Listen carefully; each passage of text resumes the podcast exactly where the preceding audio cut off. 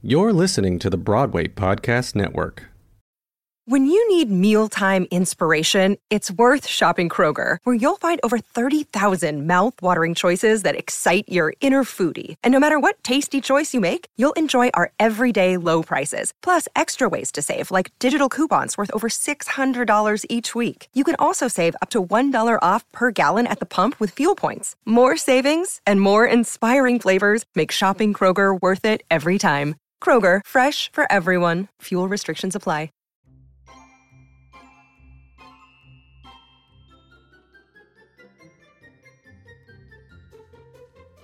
Hello, and welcome to another fabulous episode of Dear Multi Hyphenate. I'm your host, Michael Kushner, and happy holidays! Oh, what a wonderful holiday it's been. I loved that the last night of Hanukkah ended on the on, on Christmas because uh, I'm Jewish and my fiance is not, and uh, all of our families were able to celebrate together for different reasons, but ultimately the same one, which is celebrating each other. And um, there was lots of food. Remy's dad cooks an amazing pasta every year, and there's lots of wine and vodka, and we play Cards Against Humanity and make each other laugh. And it's just a wonderful time, and um, I'm so thankful for these memories. Um, but you know, if you hear any background noise in this intro, it's because you know, fam, it's the holidays and family is still here, and that doesn't. I mean, just because you need to record a podcast intro doesn't mean that that family stops moving around. You know what it's like. Anyway, uh, I'm so so excited about this this episode um, with Carson Kressley how exciting is that? I mean, I grew up watching Carson uh, on Queer Eye and now in Drag Race, and it's just, um, it's just amazing because uh, he's been such a a staple on my television for years, and we got to have a wonderful conversation. But before we get into that, just a reminder that my book, How to Be a Multi Hyphenate in the Theater Business, is coming out so soon. Oh my God, it's so soon. Can you believe it? February 10th, it will be uh, available, but you can pre order it right now. So head to the Routledge website, head to head to Amazon, head to Barnes and Noble, uh, order it, pre-order it, and it'll come to your door around February 10th, which is so exciting.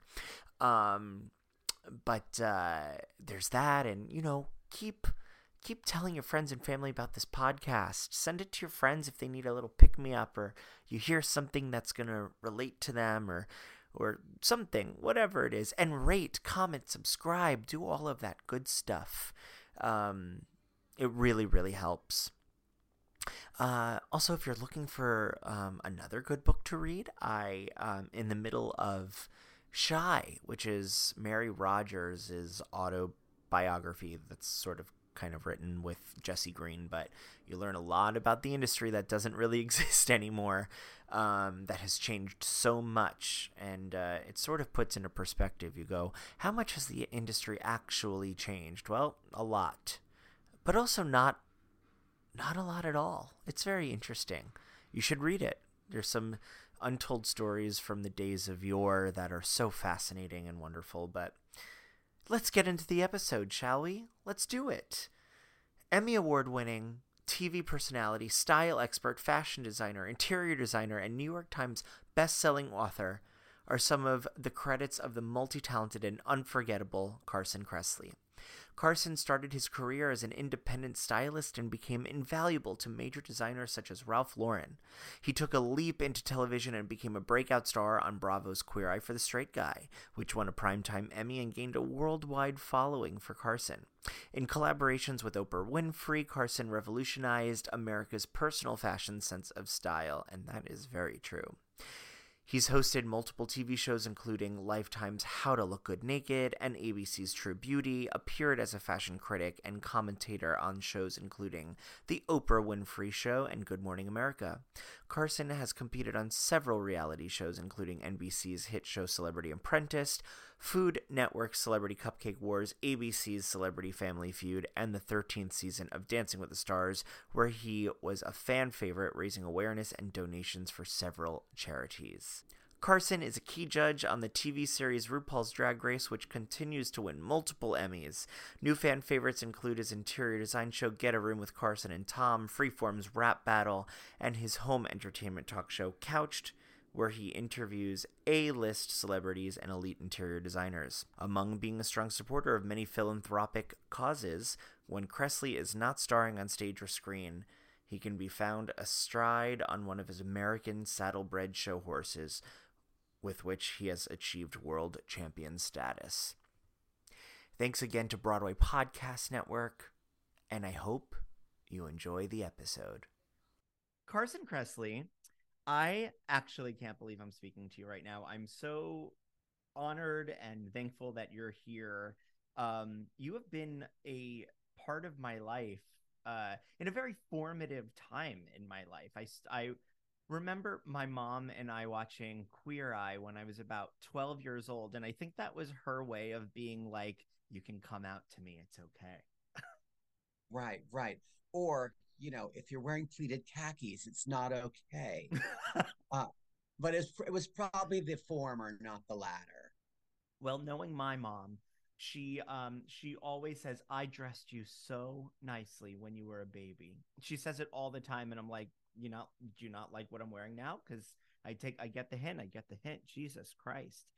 Um, that is um, so cute. yeah she's the best. Um but you were you were such a formative part in my life um existing in the world as an openly gay man. And i was talking with one of my friends who i was with at Thanksgiving last night and the you broke so the five of you broke so many stereotypes because I feel like in so many um, representations of gay culture in the world, it was all about HIV and AIDS or being ostracized or being sexual deviants or whatever it is. And you norm you brought uh you brought real gay men into people's homes and i think you did so much for us so much more for us than you're aware or you, i don't know yeah thank you so much first of all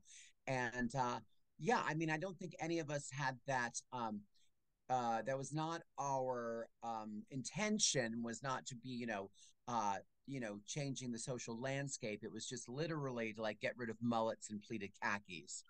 Um, but I think the um, the power of reality TV, the power of visibility, and just being five out open gay men on TV doing what they do, but also doing it well. I think that was really important. And I think sometimes we would be portrayed in the media, like you alluded to earlier, in maybe ways where we weren't powerful and successful and celebratory and celebrated.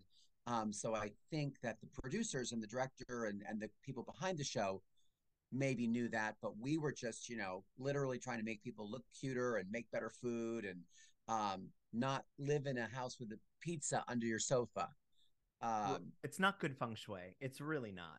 No, no, and it can lead to mold, quite frankly which we which isn't good. My fiance and I just um we live we we're here in New York City, but we just got a house upstate.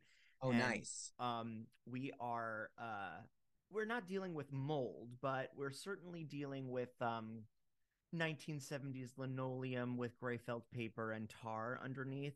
Right, Mo- moisture. Moisture, and not the good moisture that the dewy yeah. look. It's more the um.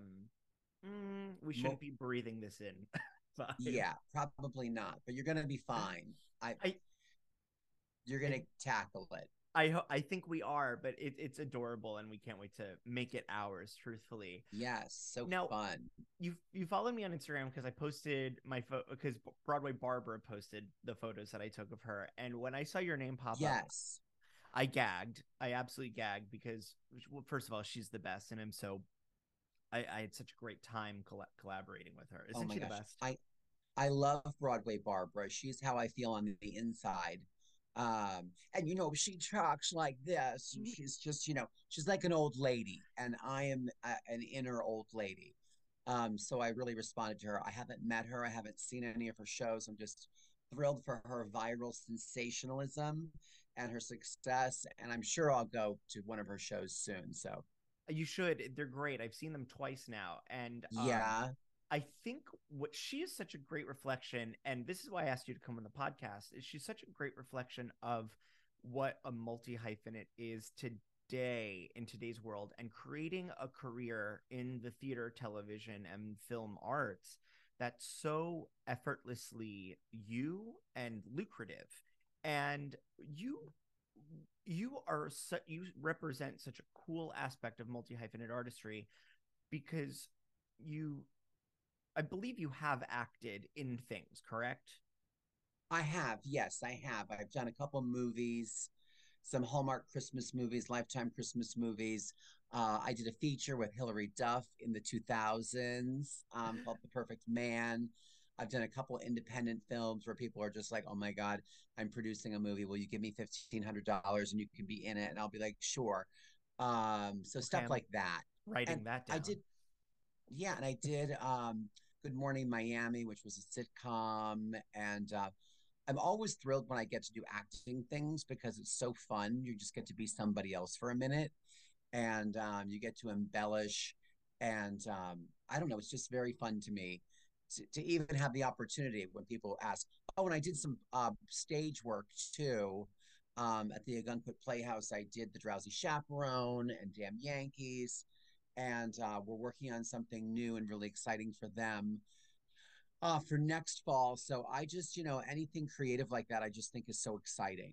I didn't know you were you man and chair. I was, yeah. I didn't know that. No, but that's the yeah. that's that's the great thing about it. It's like that wasn't your introduction into the industry. You know, you know, you were working in fashion, you were working with Ralph Lauren, and then mm-hmm. Queer Eye happened. But that but then these opportunities happen and i just want to know to you what is a multi hyphenate to you? Is it something specific? Is it an idea? Is it anything? It's a lifestyle. Hey! Um no i don't know. I mean i haven't given it that much thought. I think that um multi hyphenates um and i'm flattered to be included in that like bracket um they're just creatives and we don't necessarily it's you know it's like you have a driver's license but some days you drive a truck and some days you drive a car and some days you drive a forklift or whatever um, the vehicle changes but i think the artist you know the artist's heart is always the same. We love to create things. We love to express who we are. We love to maybe entertain. We love to um, connect with people in that way. So i don't really think it's a matter of like what your skill set is. It's just if you have that artist kind of perspective and way of thinking and moving through the world, it translates to different things. Now, I could have been terrible like on stage because that's a very like skilled, like you have to know like how loud to be and how to project and how to like connect with the audience and memorize, you know, 90 pages of dialogue and not fuck it up. And if you do, uh, keep going. Um, that's all different, but I managed to, I, I think I did okay actually. The, with the man in chair, the guy who wrote the play, who wrote Drowsy Chaperone, and was the man in chair, uh, came to see the show. And thank God I didn't know that until after he saw the show. And he was like, wow, you were, you know, fantastic. So I was like, thank you, I'll take it. Um, and it wasn't that much of a stretch because I was, you know, it's an old man in a chair who loves Broadway. So not really that far off you would be an incredible man in chair. I would love to see you. It's one of my favorite shows. I saw it twice on oh, Broadway.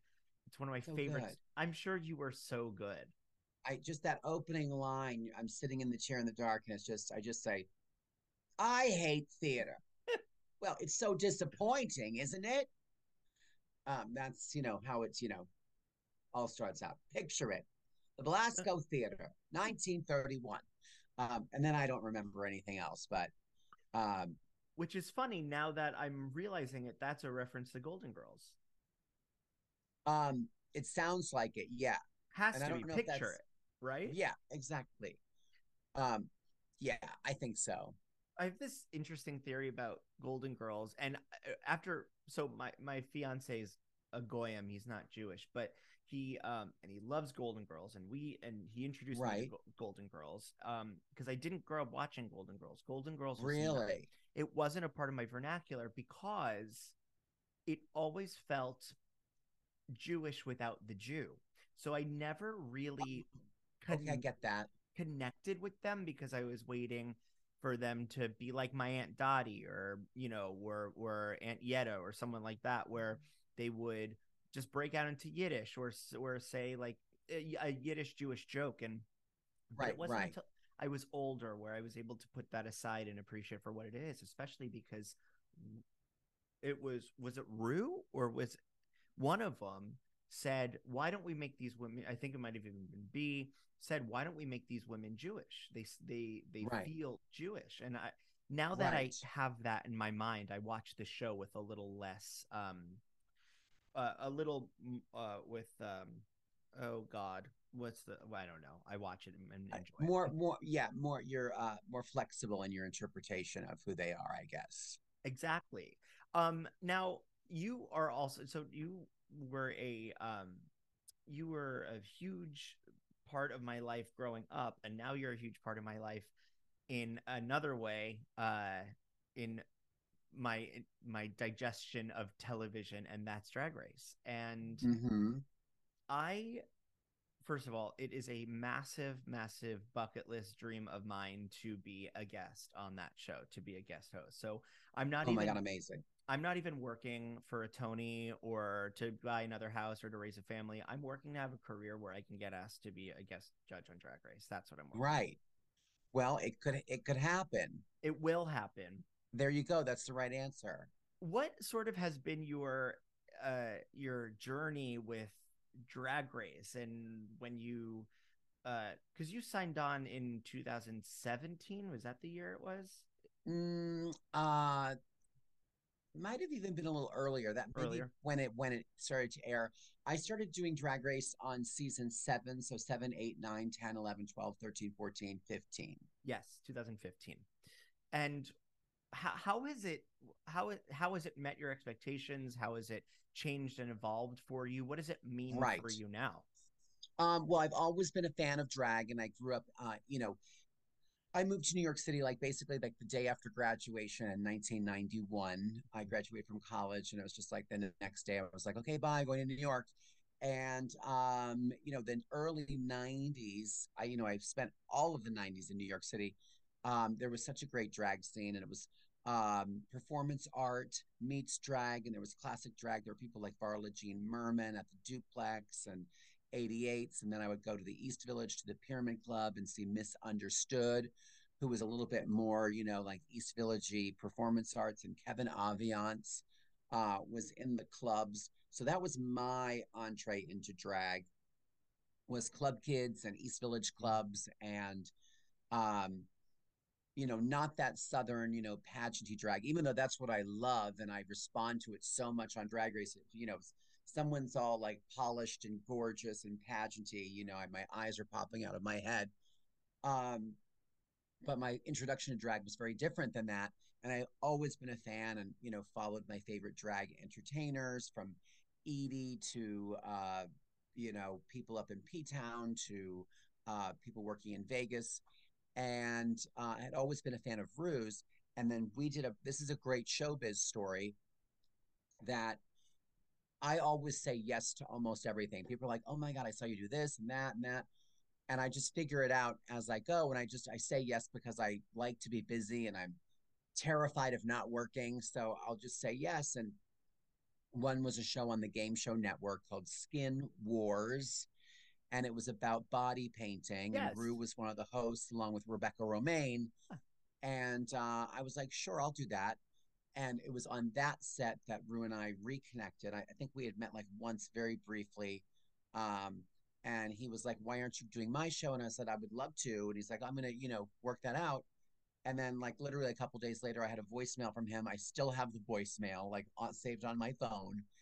And um it's been wonderful. And I think the thing that's the most um of course working with all the incredible queens for, you know, seven seasons, coming on eight seasons, is amazing to watch their progress, their journey, um, their you know the world discovering them, seeing their artistry has been incredible.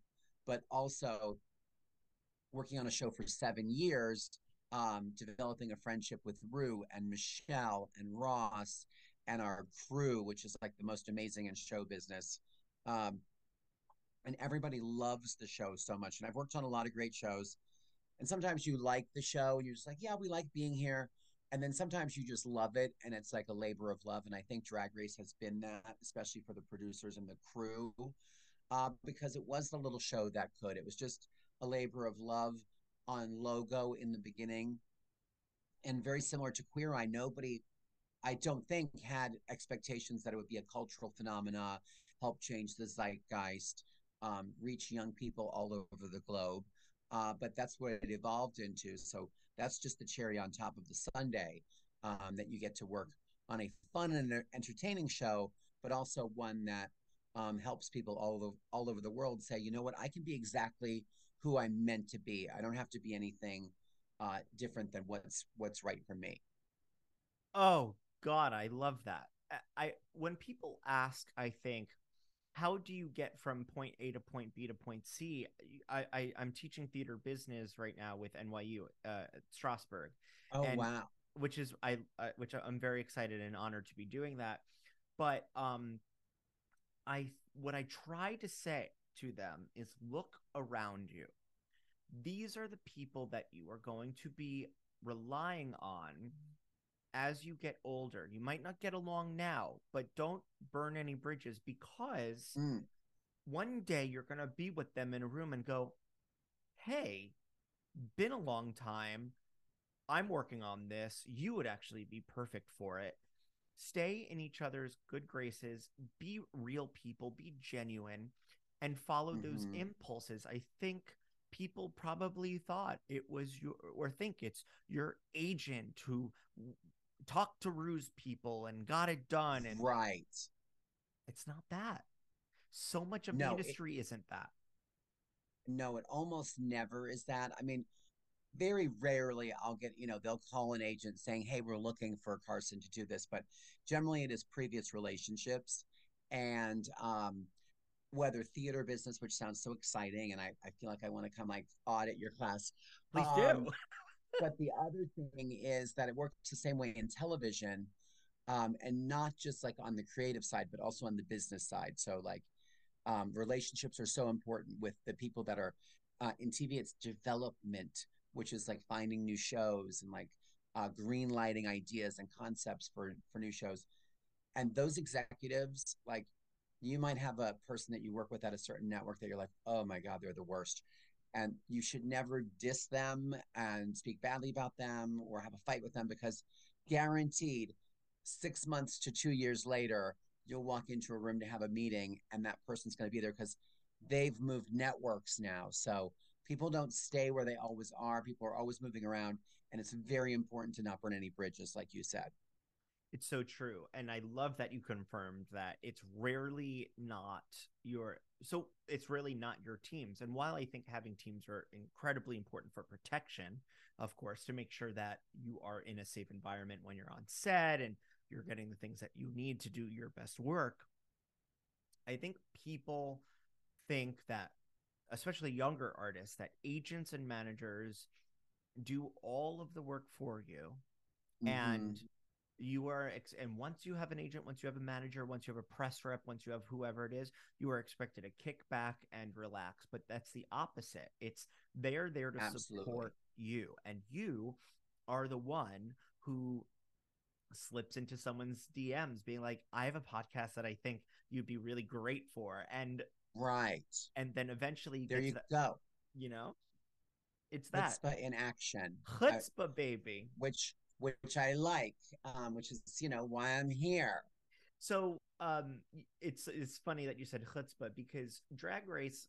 Going back to Drag Race just for a second, and I want to talk about more yeah. more your experience. Not I, I'm not someone with Drag Race because I have a, a, few Drag Race girlfriends um, that have been on the show. Uh, uh, right, being in New York and especially being you know in the theater scene in New York. Um, Absolutely. But uh, I'm not interested in the drama or anything like that. I'm more interested in the like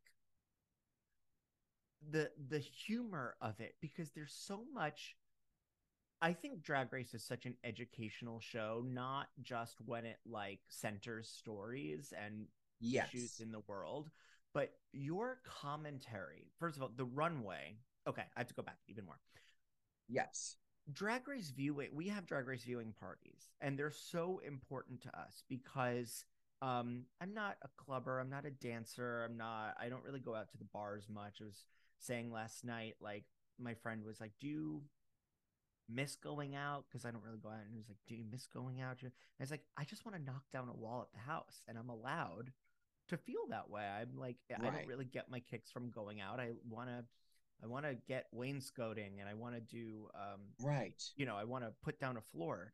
But drag, Amazing. but drag race serves as that in between.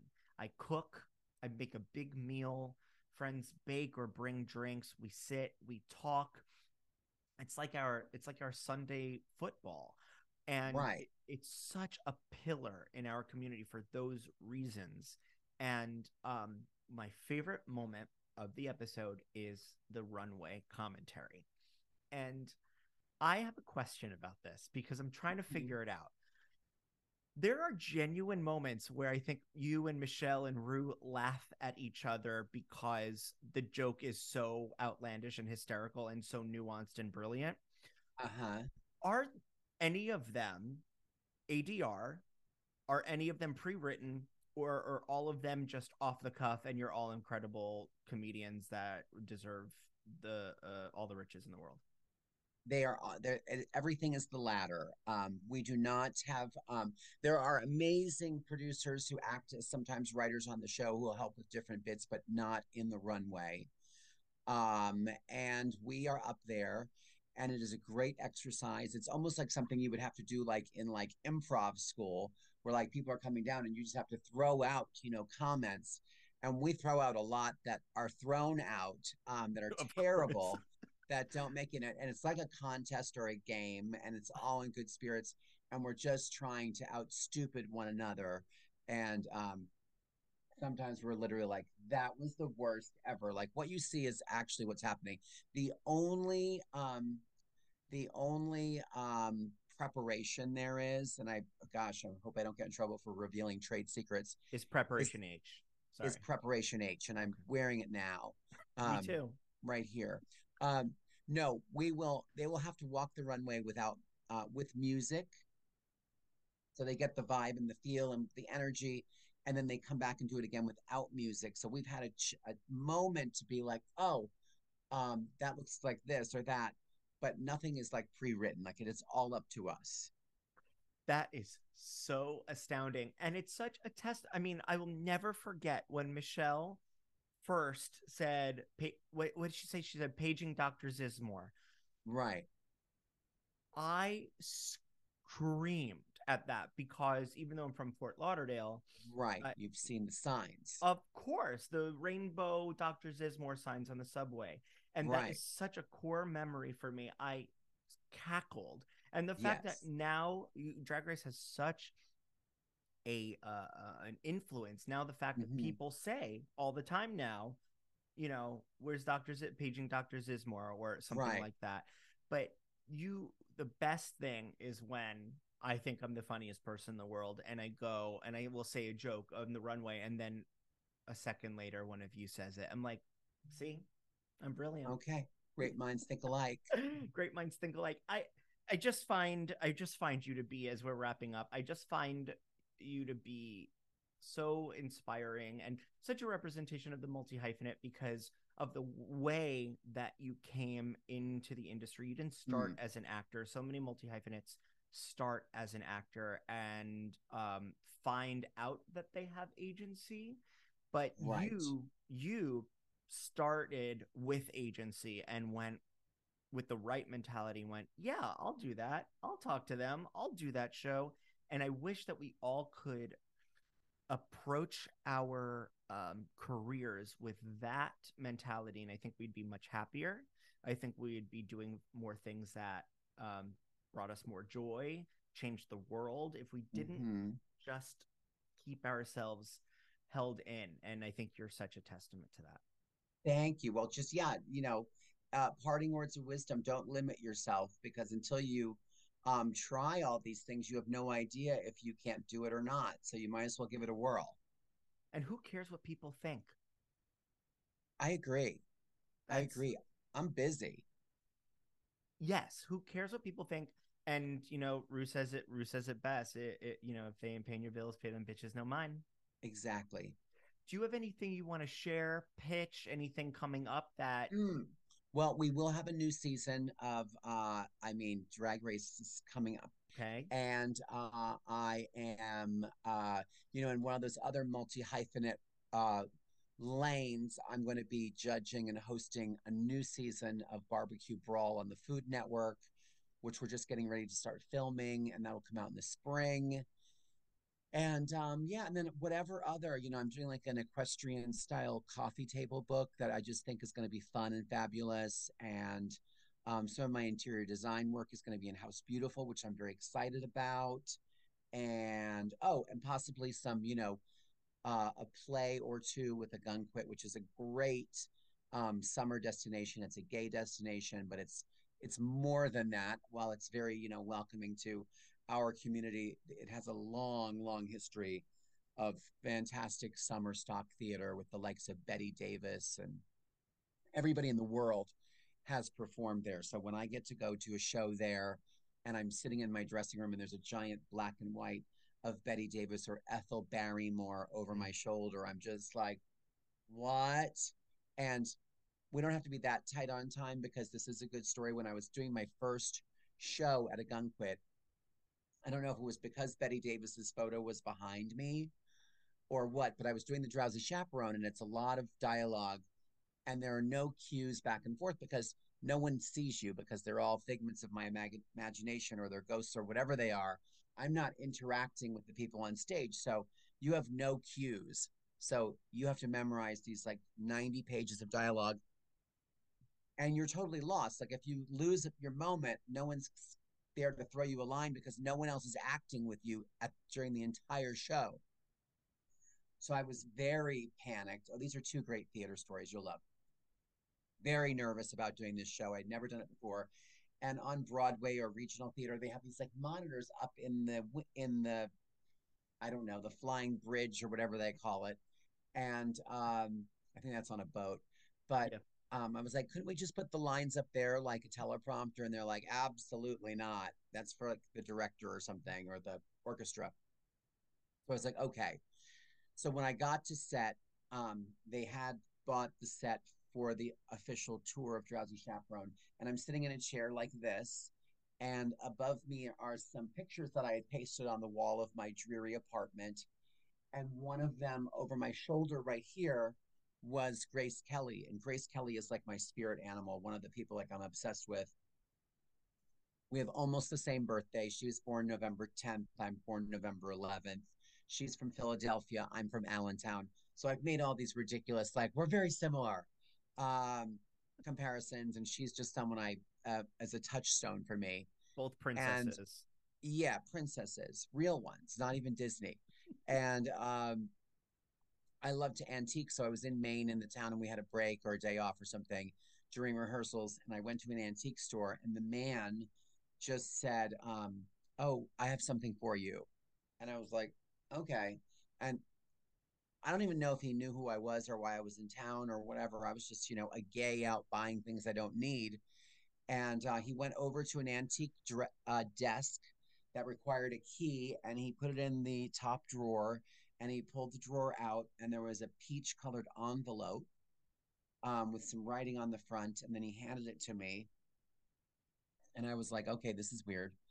And on the back of the flap of the envelope was like a crest, like a heraldic um, royal crest, and it was like two M's.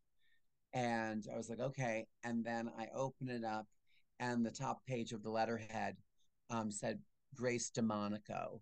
And it was a piece of Princess Grace's stationery with her handwriting on it that said, Congratulations on the new baby. Um, so I was assuming that the new baby was like this play and I should just be like relaxed and congratulatory about it and not be stressed. And I was like, okay, thank you. And the guy was like, yeah, I just thought you want to see that. I was like, is this for sale? He goes, no, it's just, it's some like paraphernalia that I collect. I was like, all right. And then I left and I was like, wow, that was just like a, like a supernatural experience where Princess Grace came to me, delivered. I mean, what are the odds that I'd be walking around in a town in Maine? A man who doesn't know me would say, You need to see this. Hand me this note. It says, Congrats on the new baby from my spirit muse, whose picture is over my shoulder in the play that I'm doing right now. It was very, I couldn't believe it. And then I went to, um, this is turning into like a supernatural episode Oh, I multi hyphenate. I can go for. I could talk about this for forever. I- so I'm. I went to Monaco um, two summers ago, and friends of mine were uh, going on a vacation in the south of France, and we were starting in Monaco. And I said, "Oh, I have to leave for a second. I have to go to um, the old town of Monaco, is where like the the palace is, and where the church is, where Grace Kelly married uh, Prince Rainier, and she's actually buried in that church. Um, like in Europe, they sometimes bury you inside the church Mhm. uh, like under a slab on the floor, and all of the mon, ma, I don't know how you say it, monocyte royalties, whatever royals from Monaco, are buried in this, you know, part of the church, and you have to turn your phone off when you go in. So I did, and I got to Princess Grace's area, and there was just a candle and a single rose in a bud vase, and it has Grace de Monaco and all that. And then my phone started chiming. Like not the normal ring or whatever but the one that's like when you get a voicemail it goes ding ding ding ding ding ding like a like a twinkle. It did that and my i had turned my phone off to go in and i was very sure about that. I was like i can't have my phone like ringing when i'm in this thing it turned on and played the ch- the gentle chime noise when i was standing at her area so i was like again um, thank you, Princess Grace, but there's some kind of weird thing going on with me and her. oh, um, she is with you. Yeah, so that was the first weird drowsy chaperone. Oh, and then the other supernatural drowsy chaperone story. At the Ogunquit Playhouse, they have a patio in the back, and it has like a little fountain. It's the most. I, have you been? Yeah. It's the most charming. You know, and for your listeners, it's like white clapboard, and it has uh, hunter green awnings and red geraniums and it was built in the 1930s and it's just the most charming playhouse and one of the very few uh, legit summer stock theaters still in business and like i said you know drew Bar- uh, ethel barrymore and uh, bette davis and everybody you know paul lynde probably and uh, lucille ball and just people that i've you know watched growing up on tv in the 60s and 70s would do stints there so i was must have been feeling the bette davis energy and I was running lines with a friend of mine on the back patio, probably wearing like, you know, high waisted khakis and a white button down with the collar popped and a fake cigarette in my hand. And as I was doing the lines, I was like, no, I don't understand. And I was like, oh my God, what? I was like, did I just channel Bette Davis? And I was like, so feeling her energy that I swear, as I was doing the lines, it was like she was inside me. Uh, it was very weird. Um, and I just feel that energy. So maybe I'm just an empath or something. You're one of the few people that's that uh can say that Bette Davis was inside of you, which is pretty. yeah, great. it's rare. It is rare, but lucky me. I'm such a whore that way. It's um yeah, me too. I've had a few people inside of me. Um uh, and they're well they're alive, but um and Always in, better. one's in the other better. room. Um so that is so incredible. I uh, I don't know if you watched the there's a video going uh, on I don't know I think it might have been TikTok but it was the Johnny Carson Bette Davis interview and Mm. he's like who have you who have you least who's the like worst person you've ever worked with and she goes Faye Dunaway Amazing. without missing a beat Was it? Yeah, and it's an old. It's an. It's a late in life interview where she's wearing like a bolero hat. exactly Yeah, and smoking. I yep pretty sure she's smoking Yeah, no, but I know that hat. And she's much older. There was a great play also that I saw in New York in the 90s about Bette Davis at that time of her age.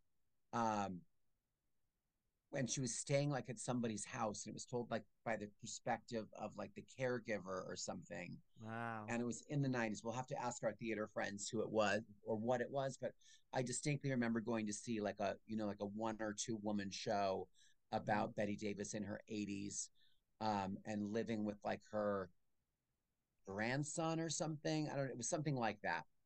It's amazing. There's something so seeing them in so older in these interviews. There's something so disarming.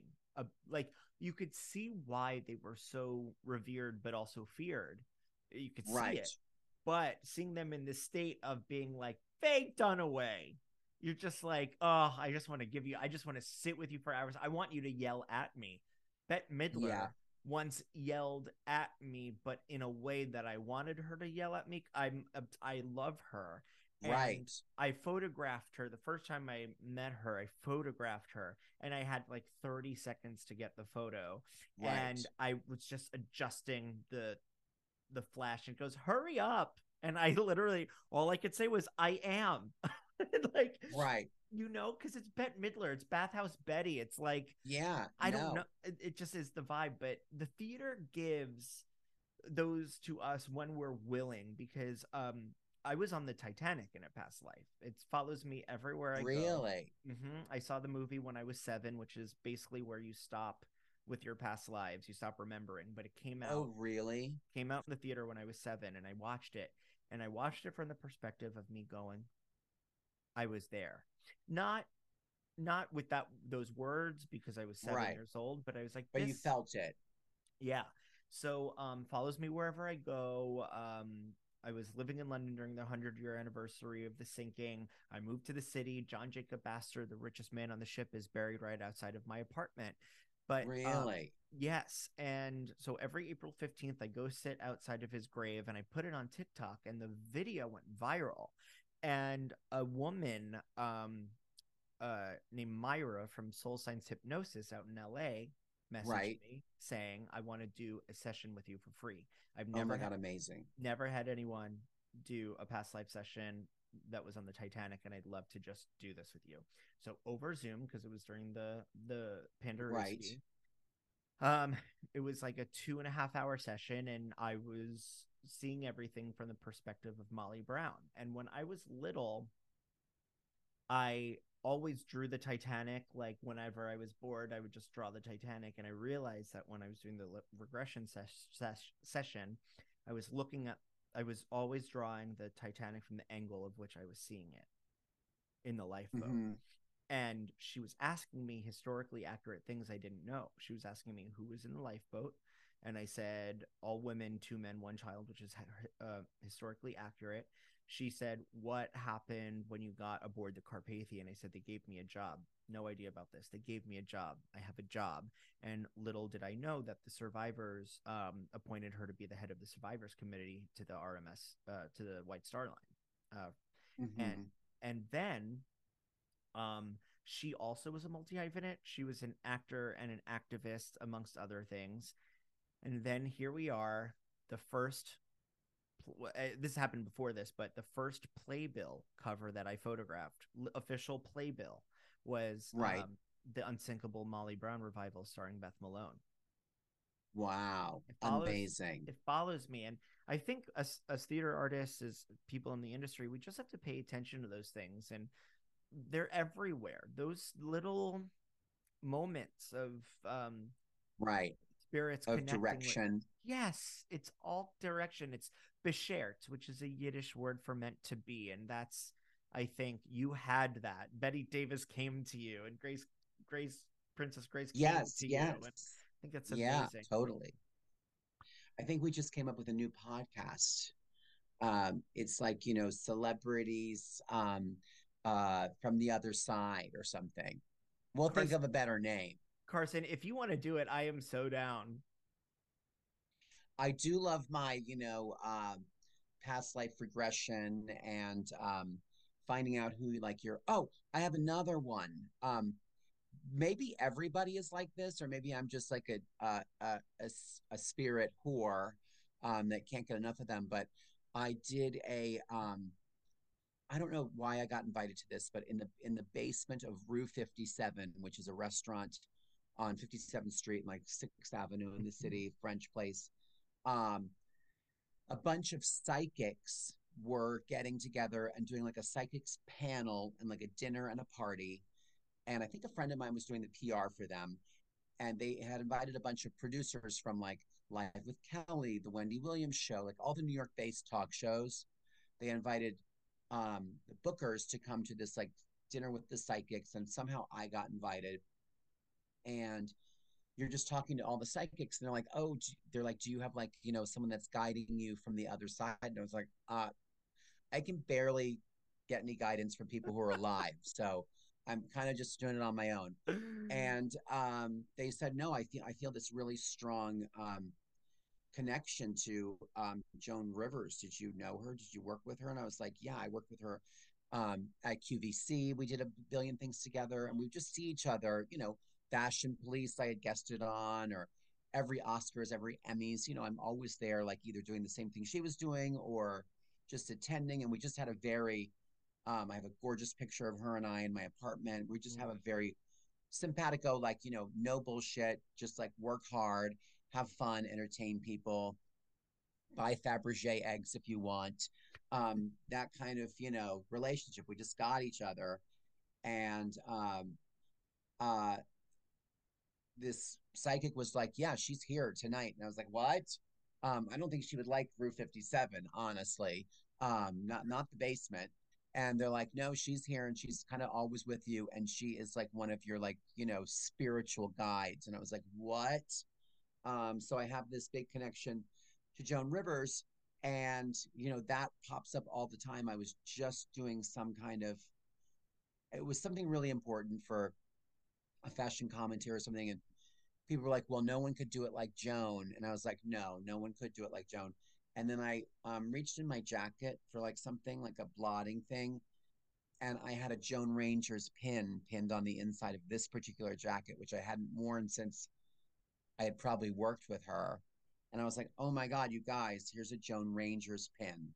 Um, so it's yeah, you're. That's the very very long answer to your point that people are always checking in with us um, from the other side. I don't know why I'm so other sidey today, um, but um, we just need to be aware of it, and you can um, recognize it. I believe that you're an empath. I believe that. I feel like that comes through on screen 100%. You are I think what's so wonderful about you is that you don't you're not a self-focused personality. There are personalities about in the industry that are you could tell that they're so self-focused. They don't listen. They don't listen to the other. It's not yes and it's it's not about the other. And you're so much about the other.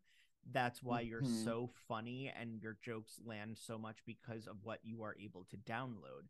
So I think you download you don't just download the things that are physically around you you you download energies and i think that's a testament to who you are as a person and i believe that's why you're probably picking up on everything too Ah, well, yeah, gosh, this has been like therapy. It's been like um, uh, I a don't- uh, psychic other side show. There was the guy I forget his name. Um, uh, but yeah, this has been so fun. Thank you. i don't take insurance but i'll venmo you Yeah, please send me a request. carson Kressley, you are the best thank you so much for for talking with me today and um i'll do an i'll do an electronic press kit about our upcoming podcast so and then you can Okay, just uh, re- Just share it with line- me, and I'll I'll send it to the mountaintops. Oh, and you know, um, the other thing that I was so impressed about was that you had talked to Carol Burnett, who is not one of my spirit animals, but I I'm absolutely obsessed with her, and I got to meet her once or twice, and she's like the person that I put on the biggest, um, you know, growing up watching her.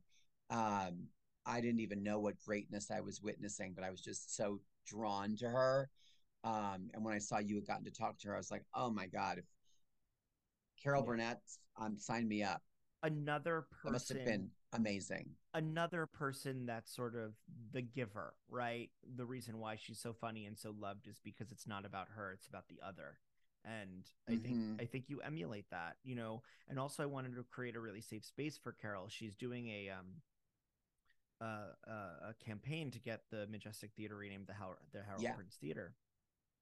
So I I when I asked her to go on, I asked her partner to come on together so that we could talk about this campaign. So one, it was fo- so this is a lesson for people that are doing asks and they don't know where to start. It was Right. specific. It was um, about safe space. It was about a common goal. The three of us want that named. So it wasn't like I was like, I just want to have her on and like, oh my god, dish. Like it was no. It was Right. Yeah. using our platforms to talk about Hal Prince, and then she felt safe to open up and really talk about some vulnerable things that I think were, um, I hope cathartic. I don't know, but I know that listeners Right. really enjoyed it. I'm sure I'm going to take a listen um, Please do. now that I have downtime. Yeah. And then let's take some photos. Oh my God, when you're in the city, you better come in. I would love that.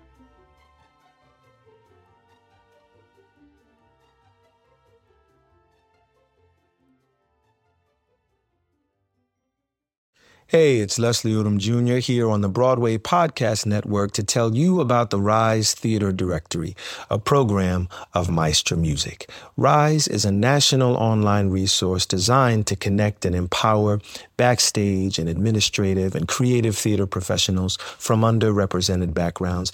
If you work or aspire to work in the theater community, this can help you find your next project. And if you hire theater professionals, search the Rise Theater Directory to find your next team. Create your profile now and get more information by visiting risetheater.org. That's theater with an R E R I S E T H E A T R E dot org because only together we rise.